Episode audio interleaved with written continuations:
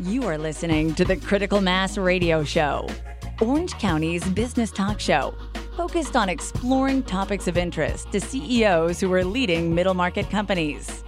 With your host, Richard Franzi. And welcome to this edition of Critical Mass Radio Show and Podcast. I am your host, Richard Franzi, and this is podcast episode number 1245 and interview number 1559. We've been on the air since March of 2009. We are the longest running business podcast emanating from beautiful Orange County, California, in the studios of OCTalkRadio.net. With a deep understanding of integration and technology, Ken LaCroix helps guide businesses through rapid growth, restructuring, mergers, and acquisitions. His team at Insightful Partners believes that in the mantra that what gets measured gets done and uh, he makes sure their clients make better decisions based on data. I'm excited to have Ken, who's a member of the Critical Mass faculty, as well as all the other great things he's doing here in the studio today. Ken, welcome to Critical Mass Radio Show and Podcast. Thank you, Richard. Appreciate uh, having me on here today. All right, let's talk about you before we talk about the business. What's your background, professional path to where you are today? Sure, sure. Um, I started my, my world out of uh, out of school, got an accounting degree, and went into the world of the CPA world. Did my two years of experience to get that, but uh, my approach is much more the management side of accounting, not the public side of accounting. So after two years, I went into the private side of, of the world. I was uh, controller, VP of finance, CFO of a number of companies that were small but growing rapidly. Mm. And my tenure there was anywhere from four to six or seven years, mm-hmm. and did that for a number of different companies. About 10 years ago, did my last exit out of private equity. And rather than try and find another CFO job, I decided uh, the concept of a fractional CFO was something that really interested me. So, set up practice here in Orange County, had a few CFOs working for me. Later on, worked for an outsourced accounting company, helped them open up the Orange County practice of that. And about a year ago, jumped back out as a consultant again to do Insightful Partners, which is my passion. So you've had a wide range of experience. You've kind of been on both sides of it, maybe three sides if you put the CPA world in there, right? Sure, sure. And actually, I've I've had uh, instances where I've worked for somebody.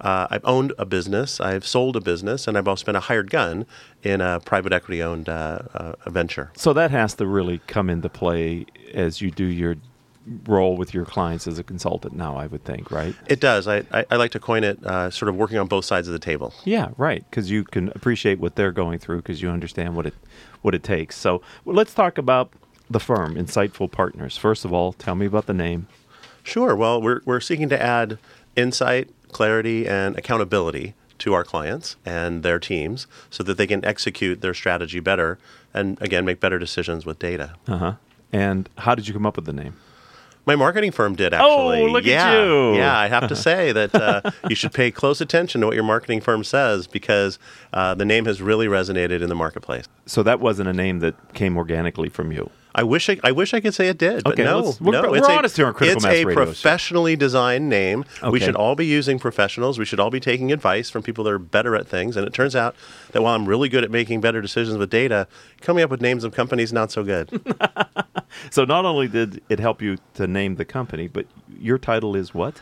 Chief Insight Advisor. And did you come up with that? That one I did. Okay. That one I did. You can claim yeah. that. They can lead me down the path and I can pretty much right. get there. Once you get the idea, Yep. you're all over, Yep. right? Yep. All right. Explain when people say what's your title and you tell them what you do. Any curious responses to that, or is, is it people? Oh, yeah, that makes sense. Well, these days people ask titles less and less. So normally by the time we get to what's your title, if they're not a telemarketer, uh, it, uh, by the time they get there, I've already explained to them what it is that I do, and Okay. it's, it's it's more apparent, if you will. so so let's talk about what the firm does. What makes you and your people different than another firm who might be claiming to do the same thing? Sure. The the area that we we play in is the accounting and finance space, and so that includes people doing accounting. It includes CPA firms. It includes CFO companies. All of those those pieces. We do one thing, and we do that one thing for our clients, and that's basically we find out what numbers drive value in their business, and they can be financial or non-financial, and then we look at the trends behind those numbers, and we try and predict the future. And by predicting the future and then measuring against the future, the companies get better at measuring the future. And and we we use that platform to inform the team on what direction we should be going. We use that platform to help them understand what they should be focusing on, and then we follow up with a report that basically details out those things. And Uh, they go off and do those for the month. And then we come back a month later and they publish their financials and we throw them up in the dashboard and we take another look at it and we kind of talk about what's happened in the month and are those three things three things that got done? If they did get done, should they still be doing those three things? What is the data telling us? Or if they didn't get those done, is it a problem of focus or a problem of bandwidth? So if it's if it's a problem of focus, we then say, hey, is now the right time for you to be doing these things in your business, trying to grow your business, improve margins, reduce customer concentration, whatever objectives they're trying to accomplish. If they didn't get those done, maybe now's not the right time, and we have that focus discussion.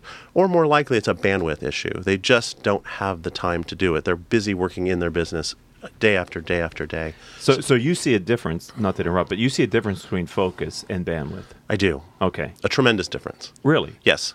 Okay. And how do you clarify which one it is? I mean, how do you come to ground with one, which what it actually is? Sure. So it, it, it's really, again, our Socratic method. We're sort of asking the reasons why it didn't get done. So Okay. if if if the, if it didn't get done because I didn't get to it, and that's the CEO, the owner, the leadership team talking about it, uh, that's a focus issue. Uh, the bandwidth comes.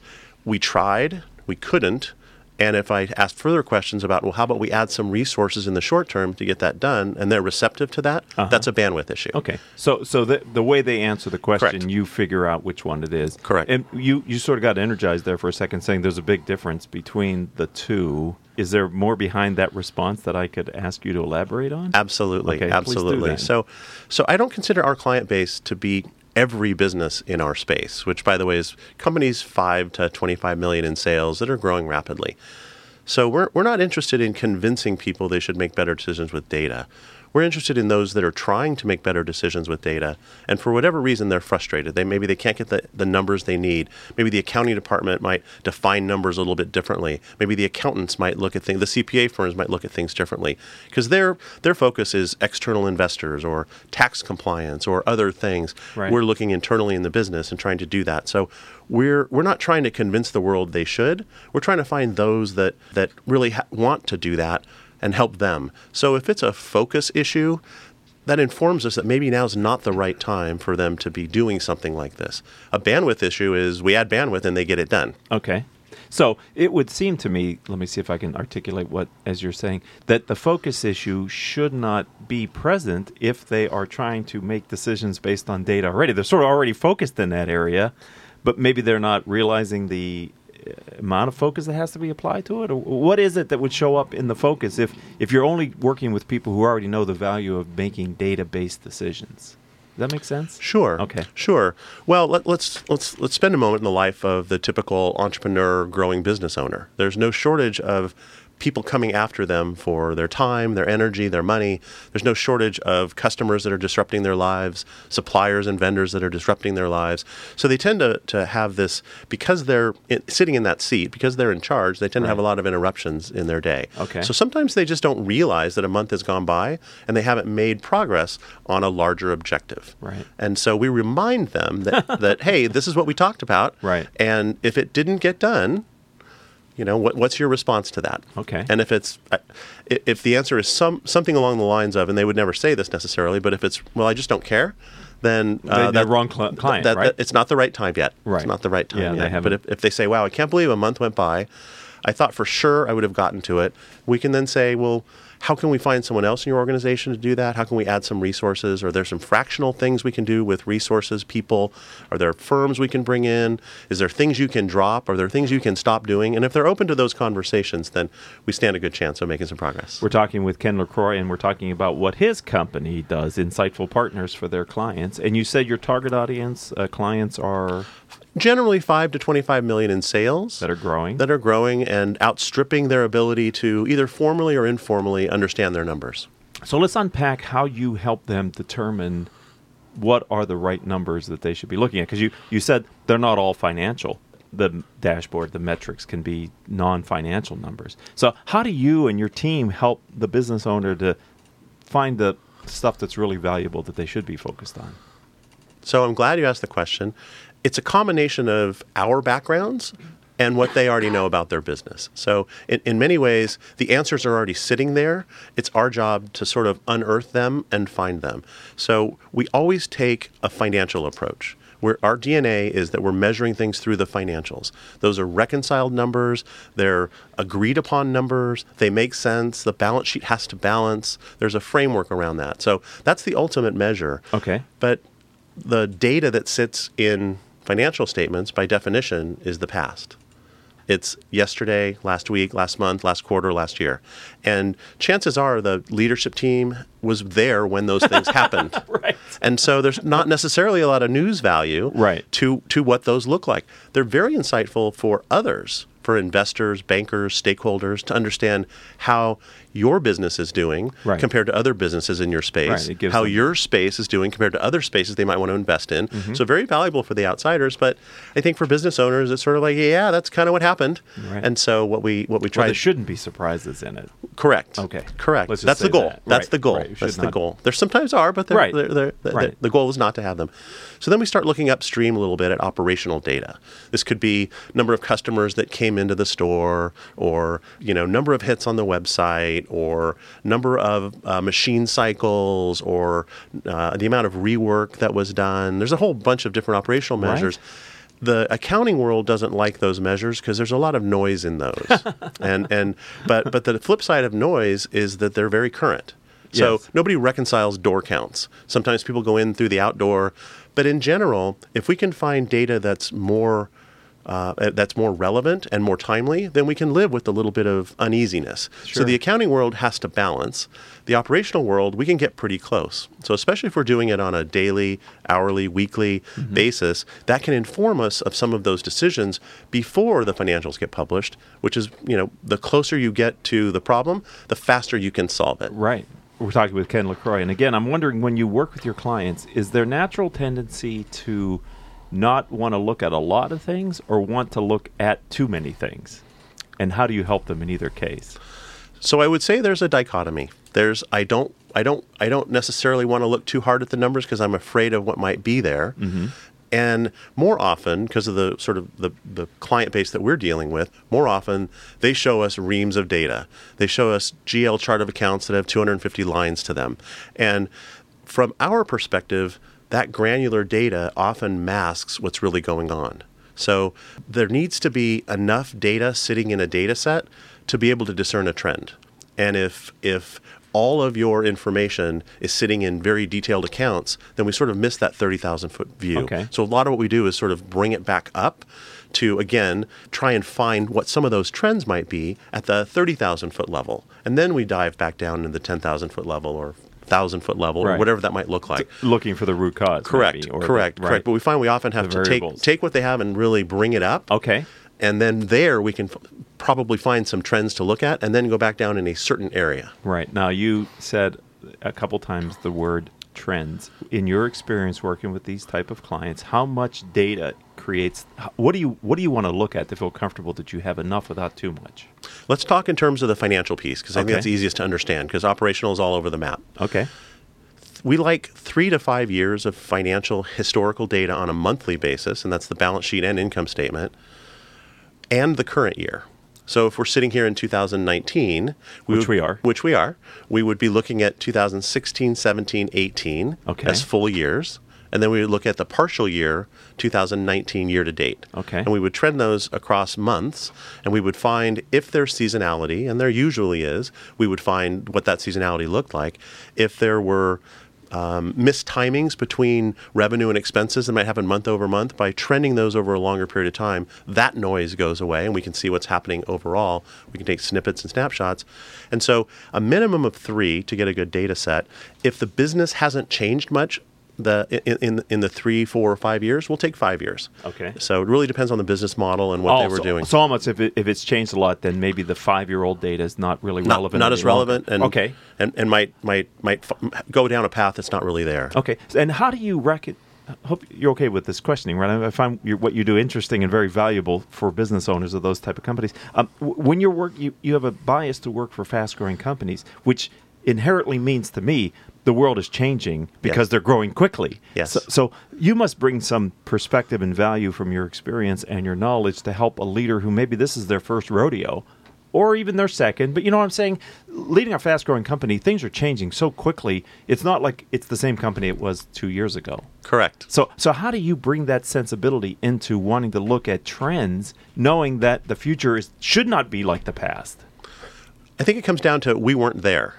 So we don't have the bias of what that information might have looked like at the time. It's very similar to when when when when you ask someone to review a memo or a letter and they look at it and immediately they say there's two thes in a row. And you look at it and you say, but I don't see that. Right. Because you know what it's supposed to say. Right. And your brain just overlooks the fact that the, the, it's a very efficient mechanism for the brain, just not so good for the recipient. Right. So we sort of have that fresh sheet of paper approach, and we can start asking questions around that. And again, the clients have all the answers.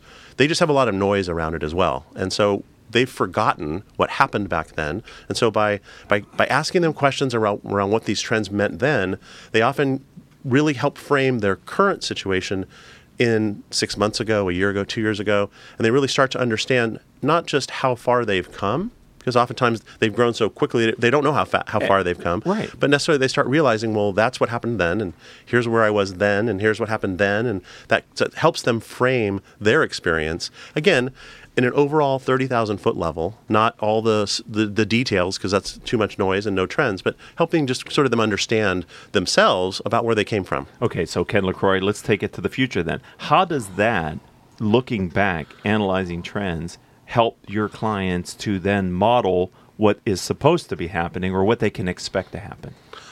I hear from many of my clients, potential clients for sure, I don't know what's going to happen tomorrow. and I don't know what's going to happen next week or next month. And I think business owners, especially when we're talking about accounting and finance, they think they have to know it with certainty. And so what I try and, and discuss is well, do we know 50% of the answer? And they usually say no. And I say, well, let's look at your business model. Do you have any recurring contracts? Oh, sure, we have plenty of those. Great. How, how many of those represent your sales? Oh, about 50%. Okay, well, now we know 50%. Do you have any large customers that buy on a regular basis? Oh, sure. Okay, well, we don't have to know exactly what they're going to buy next month or, or, or any of those things. And we do have some AI tools that help us, you know, determine that. So what I want to know is how their business behaves. And I think most of the time we can get to 60 or 80% certainty. And while that seems a long way from 100%, it's also a tremendously far far path from 0%. From knowing we can't even estimate it. And so uh, that's step one. Okay. Step two is well, here's what we thought would happen, and here's what happened. And that just helps with a root cause analysis. Because if we just look at a, a result, I call that a lonely number. A number all by itself is a number. If, if we expect sales to go up by 10% for the quarter, and our sales go up by 12%, then I know instantly that we're probably going to have a more celebratory conversation than a, than a, a, a difficult conversation. But if we expected sales to go up 10% and our sales went up 8%, then that's a different conversation.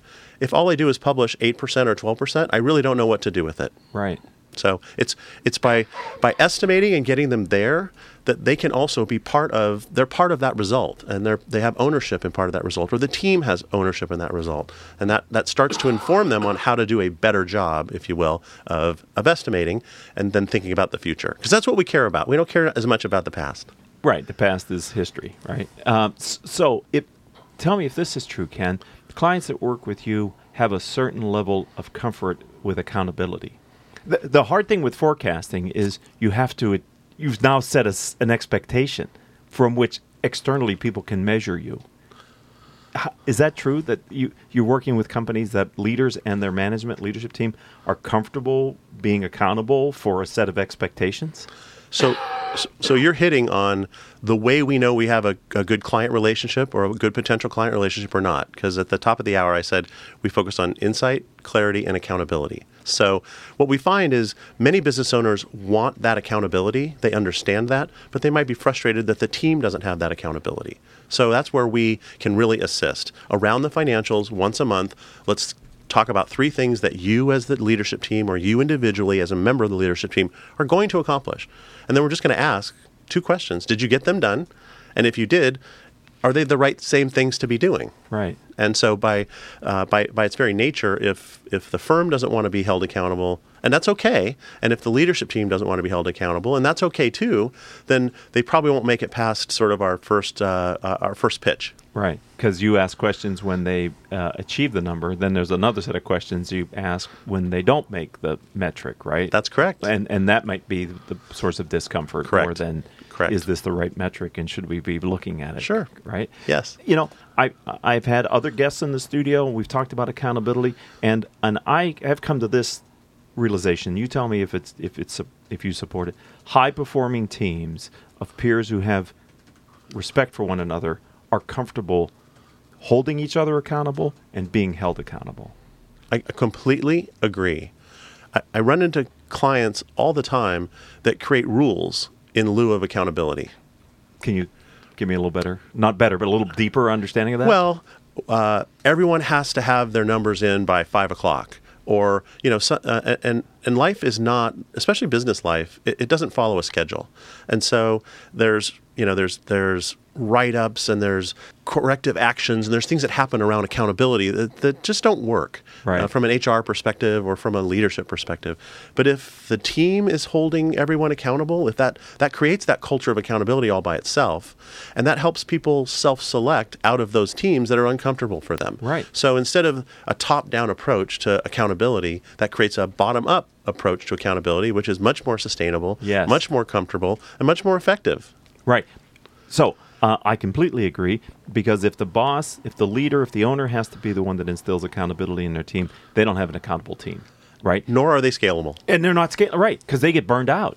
Yeah. It's far better if each other, in a healthy, non political way, people hold each other accountable to the set of agreed to metrics, and then the boss can just sort of observe and participate as appropriate. Correct. And and, Right. and feel proud. Right. And, and the other piece about accountability, I mentioned before, if you have an accountability culture and mindset among the leadership team, and a member or an area or a piece of the organization is not accountable, they self-select out. We have to be aware of the corollary, or, or you know, the that in a in a cult in a culture that doesn't have a lot of accountability, those that are seeking accountability often leave Yes, and find it somewhere else. Right. So it's not just avoiding, you know, getting rid of the cancer. Right. It's also making sure you hold on to the healthy cells as well. That's so powerful. That's is it your experience that when you work with your clients and they get into this rhythm and cadence that that level of accountability and focus blends down into the rest of the organization? Is it is it just held at the leadership team or have you seen the work that you've done with your clients actually move down into other levels of their company? it can't help but migrate down to the other levels That's what I of the thought, company. but I, you got the experience. So well, because what happens is accountability doesn't happen just at the leadership level. The leadership team has people working for them that need to accomplish these results as well. So it, it drives all the way down to that most distant employee or that frontline person or that shop floor or retail clerk or server at the restaurant. They're the ones that are, are understanding this accountability and they're the ones that are making decisions at that level, out at the outskirts, that are consistent with how you want your business to be. So it, it, it can't help but wind its way through the organization. It seems to me as well that if an employee sees their boss being held accountable and being happy to be accountable, that they then understand it's reasonable for the boss to expect them to be accountable. It models that accountability behavior. It does. Yeah, because I think it's a dysfunction if you have no, no accountability at a certain level, but below that, everybody's accountable. Right. Because then they go, well, why, why aren't you accountable? That's large corporate America in some cases. many right? times, right? Yeah. many times. And um, what I what I find is a culture of accountability is also a culture of ownership, employee ownership and engagement. Absolutely. If your company is healthy, performing, and you're you're focused on the right metrics, right? The job of leadership is to know the few numbers that make the business move and get the ch- chaff out of the way. Correct. Right. Yes. All right. So if someone, this is good, time flew, man. If people would like to learn more about what you do, Ken LaCroix, and Insightful Partners, how do they find you online, my friend? You know, we have a website actually. Believe it or not, we have a Is website. the marketing department built it for us? The you? marketing department did build Love it for that. us. Yes, yes. So you can you can find us there. What You is it? Insightfulpartners.com. Just like it sounds. So- And if they want to find you, how do they find you? Like on LinkedIn or something? You can find me easily on LinkedIn. Easily, I've been on LinkedIn forever. So I'm, I, I, I love that platform. Everyone should be on that platform. Everyone in the business world should be on the LinkedIn platform. Yeah, but stop spamming people when you connect with them. We don't need to see three paragraphs of why you're so great, right? Fair That's- enough. There's a bad habit that I see a little bit of people. Well, I want to thank you for being a friend of the program, a part of our faculty, helping our clients who are looking at improving the values of their business and bringing your knowledge to bear for the critical mass members. Uh, I've known you for a long time, and it's been great to have you in the studio today, my friend. Thank you so much, Richard. My pleasure. All right, ladies and gentlemen, that does it for today. I'm going to thank our engineer for today, Mr. Paul Roberts, and also our producers, without whom we could not do this show, Joan Park, Crystal Nunley, and Nicole Terry. If you'd like to connect with me, I'd say let's do it on LinkedIn. If it's good for Ken, it's good for me. I'm Richard Franzi, F R A N Z I. And until our next show, I hope all of your business decisions will move your company in a positive direction.